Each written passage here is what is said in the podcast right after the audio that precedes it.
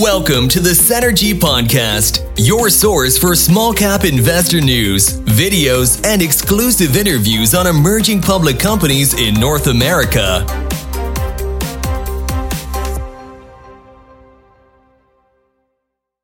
Joining us today is the CEO of Nevada Lithium Resources, trading under the ticker symbol NVLH on the Canadian Securities Exchange, also known as the CSE, Mr. Stephen Rentschler. Stephen, it's great to speak with you and have you on the show. Aleem, how are you? Thanks. It's great to be here. Let's start off with a brief description of Nevada Lithium, as well as a brief introduction on yourself. Okay. Nevada Lithium, as you said, is listed on the CSE under the ticker symbol NVLH. And our core asset is 50% ownership of the Bonnie Claire Lithium Project that's located in Nevada in the U.S., about 2 hours northwest of Las Vegas. We're an advanced developer with a preliminary economic assessment that was recently completed at the end of last year. And with regards to my background, I've been in natural resource investing for about 3 decades now, predominantly as an institutional buy-side analyst / portfolio manager for mutual funds and hedge funds, and also working in the communications industry with natural resources companies. So I've been around the block for a while. I've been CEO of Nevada Lithium for a year and a half now, and we're very excited about what we have here at Bonnie Claire. Steve, you've clearly been part of the natural resources industry for a very long time. Maybe a good place to start is for you to tell us about what excites you about the lithium industry. You know, it seems as if there might be more moving parts than in any other commodity right now, and I'm hoping you can tell our audience how you view this opportunity. Yeah, you know, the way you put it about so many moving parts is really an excellent descriptor, particularly when you view this industry, you know, with basically the outlook that the industry really doesn't exist. I mean, you know, the lithium industry is basically being born before our eyes. You know, one of the things that I've seen over all these years of investing is disconnects between investors' perceptions and the fundamentals of what's actually going on, you know, at the commodity level. And perhaps the thing that gets me most excited, you know, about the mismatch that I'm seeing here with lithium is just the demand is essentially there. It's baked in because of electric vehicles. There's no doubt about it. Decarbonization, all of this. And it's there through financial initiatives that have been offered. It's there because of, you know, government, you know, I won't say intervention, but legislation that's been put in place. All of this is just driving a tremendous demand. And the supply of lithium that's going to be needed to fulfill that is just nowhere near to be found. You know, if you've been around natural resources, you sort of know that demand basically tracks global, you know, GDP. So it's a couple % a year. And if things start to accelerate more than that, prices really respond. You know, as an example, when copper goes from, you know, somewhere around 2% a year up to 4% a year, as it has at times, you see tremendous price responses. You know, the lithium industry, the supply that is going to be needed to fulfill the demand is just of magnitudes greater than what we see in a normal commodity. And what I think we're going to see is, you know, price is going to have to be the factor that basically discriminates about who gets the lithium. And the thing is we really don't have any sort of a historical example to look at to see how that's going to play out. So, you know, in a nutshell, what I tell people is I've never been more excited because we have to build a new industry. The demand appears to be baked in. It looks like, you know, now geopolitics are coming in, which makes things even more disruptive and basically adds to, you know, the volatility in prices, which in many ways is an opportunity for companies like ours. It's reflected in, you know, in things like preliminary economic assessments and preliminary feasibility studies. But it's just so dynamic. And if you're a long-term investor and you can look past some of the wild swings, the opportunity is there because higher prices are really where we're going to drive the value in all these projects going forward. I could not agree more. Stephen, lithium prices have skyrocketed this year, pretty much in a straight line going up. It seems to be a common theme on my podcast where I ask lithium CEOs where they see the price, so I'm going to do the same. Stephen, what do you think, you know, in terms of prices going forward? What are your thoughts? I think they're going to stay high. And, you know, I would probably put out there, you know, whether they're $50,000 a ton, and I'm talking lithium carbon equivalent here, or 60 or 30 or 85 like they are now, it really doesn't matter, because, you know, the days of going back to $10,000 lithium, in my opinion, are long gone. We don't know essentially what the cost is necessary. What's the incentive cost to bring in new mines, et cetera? We have no basic cost curve that's put out there. It's all theoretical. We have no historical mines that can be brought out of, you know, care and maintenance to come and basically fulfill this need. So the reality is no one knows. And to me, what that means is it's all in the hands of the OEMs, or the car manufacturers. I mean, they're the ones who are going to need this lithium the most. And to me, it's basically you know, it's one of these zero-sum games. You either want the lithium or you don't. And if you don't have the lithium, you're not going to have a car to sell. Now, you know, there have been all sorts of incentives that have been put into place now. You know, the latest one, I'd argue, is probably the U.S. government with the Inflation Reduction Act and these, you know, tax credits that have been offered for basically critical materials that are sourced in the U.S. or quote-unquote friendly countries. You know, those EV subsidies at $3,750 a car for just the critical material components, you know, by my calculations, by the time we get to 2030 and we get to the penetration rate that the U.S. government wants, are worth basically almost $100 billion. And that $100 billion, let's not kid ourselves, is going to be going in the pockets of the auto companies, because they're simply passing through these, you know, these tax credits, you know, by basically raising the prices of their automobiles. So that's going in their pockets. That's extra incentive for them to get involved. So in that context, I think you're going to see a type of environment basically opening up here that we haven't seen in a very long time, which is, you know, the end users of this product of lithium are going to be vertically integrated all the way to the mine site. And I think in that kind of a context, prices are going to go much higher for much longer than what people think. Even though lithium has performed spectacularly well over 2022, it has been a mixed bag for junior developers. Do you have any thoughts on the disconnect, and what do you think the catalyst could be to really get investors excited about the space? I really think it's going to be direct investment by an OEM into a lithium company, into a lithium, you know, basically a lithium project, not necessarily a producer. You know, because that to me is going to open the gates. Everybody's eyes are going to say, okay, the OEMs are taking this, you know, really seriously. Now, there's already been direct investment into a lot of the direct lithium extraction projects that are out there. You see often, you know, the most talk, I would say, at least in the U.S., is the Salton Sea in California, where they want to, you know, extract the lithium from the geothermal brines. But that's not going to be enough to do it. I mean, all the different types of projects that are springing up in Canada and the U.S., actually around the world, I would argue are going to be necessary to fulfill the supply profile that's going to be needed to meet, you know, demand.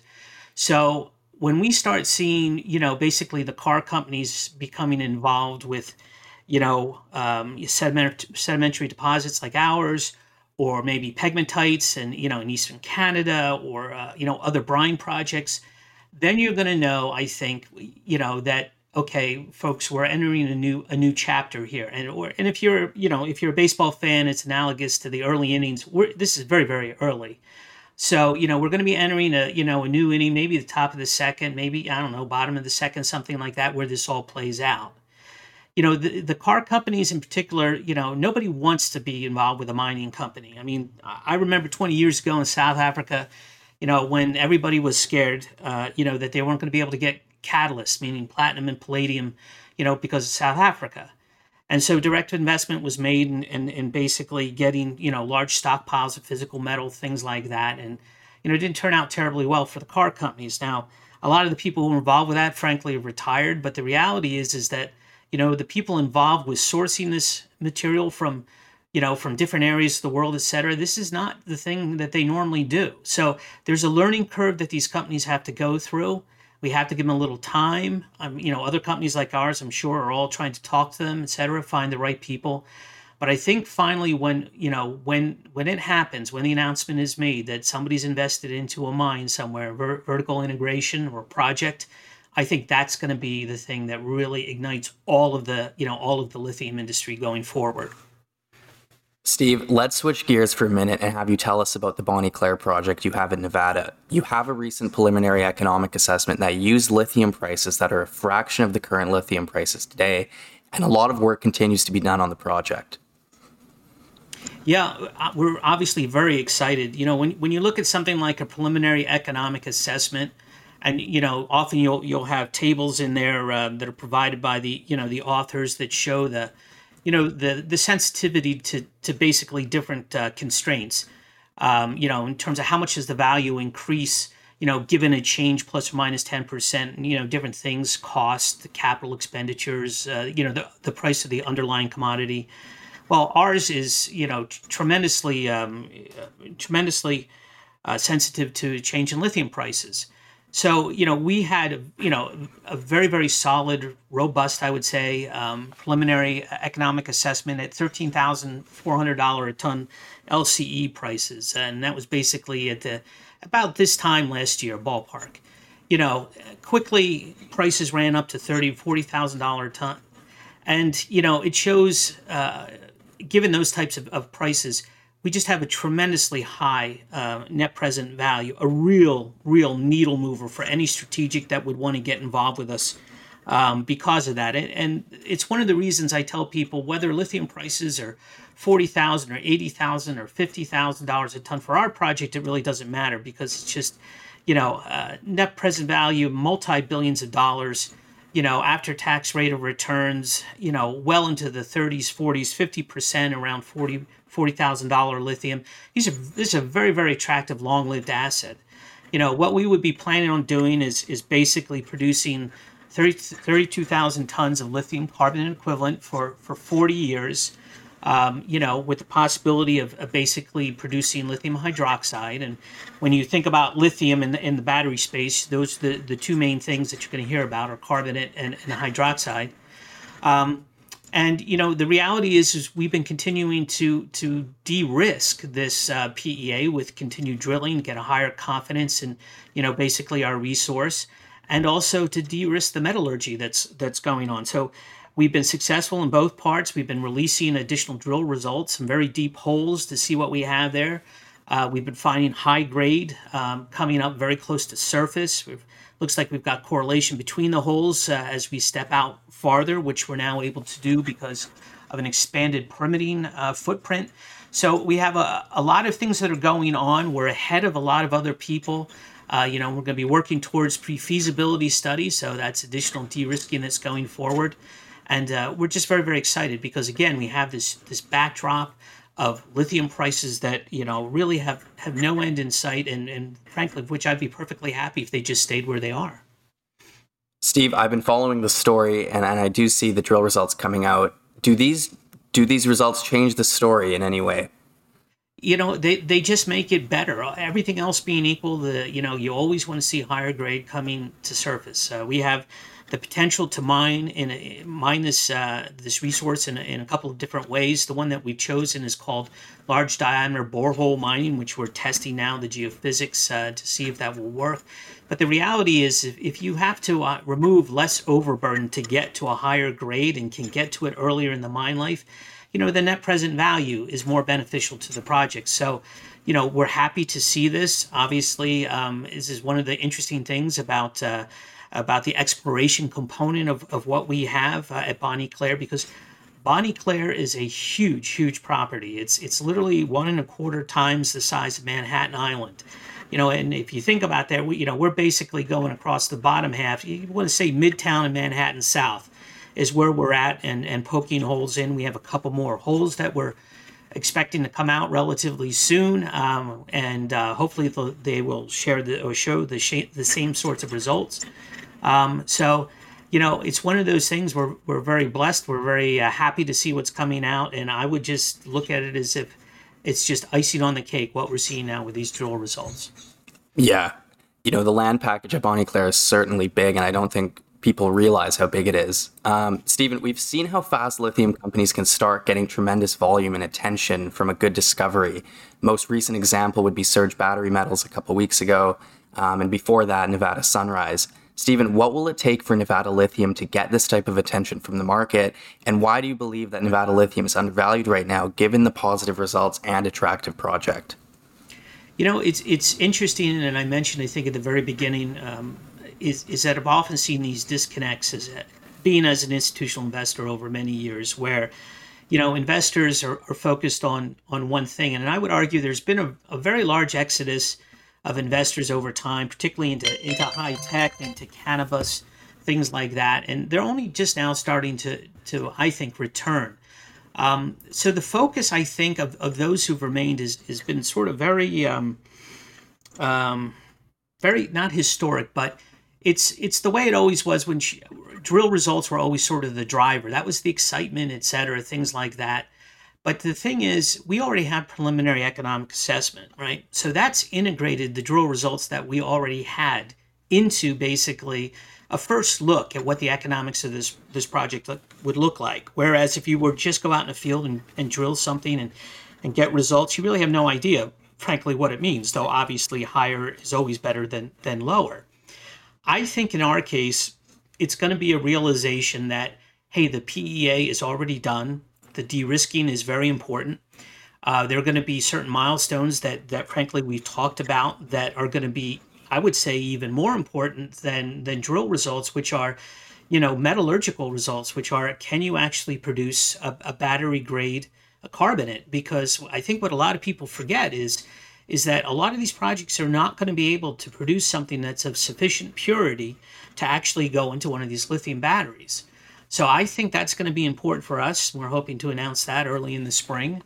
And I also think that it goes back to what I was saying. It's going to be direct involvement with a strategic of some sort who basically, you know, is by putting their investment dollars, you know, at risk, saying, hey, yeah, we understand the need for this. We think this is a good project and, you know, we want to be involved.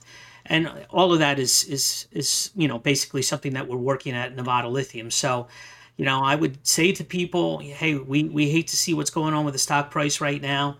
But understand, as you follow our news, good news continues to come out, and it's just de-risking the project and, unlocking the value even more. That leads into my next question. What are some upcoming catalysts that shareholders and other potential investors can look forward to going into 2023? Well, we're going to have the very short term, I'd say, additional drill results coming out, which are going to, you know, have implications for upgrading our resource as we work towards preliminary feasibility study. We're going to have scientific results coming out that are going to help determine, you know, whether large diameter borehole mining is going to be the preferred type of mining method at Bonnie Claire. We're going to have the, you know, the announcement we hope of battery grade carbonate production. Also, hopefully, hydroxide production coming from the lab sometime in the early spring, which should be monumental news, in my opinion. You know, and what I hope is, as we continue to work towards the goal, is that we'll be able to announce, you know, a partnership with, you know, some sort of a strategic who wants to get involved, you know, with the company, you know, who understands, you know, the scarcity of lithium and the benefit of having something sourced in the U.S. to be able to take take advantage of things like the Inflation Reduction Act and just the overall security of supply that comes from getting material in, you know, Nevada, USA, which is arguably always one of the top 3 or 4 mining jurisdictions in the entire world. Lastly, where can investors find out more about Nevada Lithium and your project, the Bonnie Claire? The best place to go is nvlithium.com. We try to keep everything up to date there on the website. At times we've done stuff with social media and hope to be cranking that up a bit more. I mean, sometimes you go through these phases where a lot of the work that's being done is behind the scenes and doesn't necessarily generate I would argue, the excitement that it should. But we hope to be having a lot to say soon. So, you know, keep your eyes out on our Twitter, Instagram, etc. But in particular, go to the website. That would be great.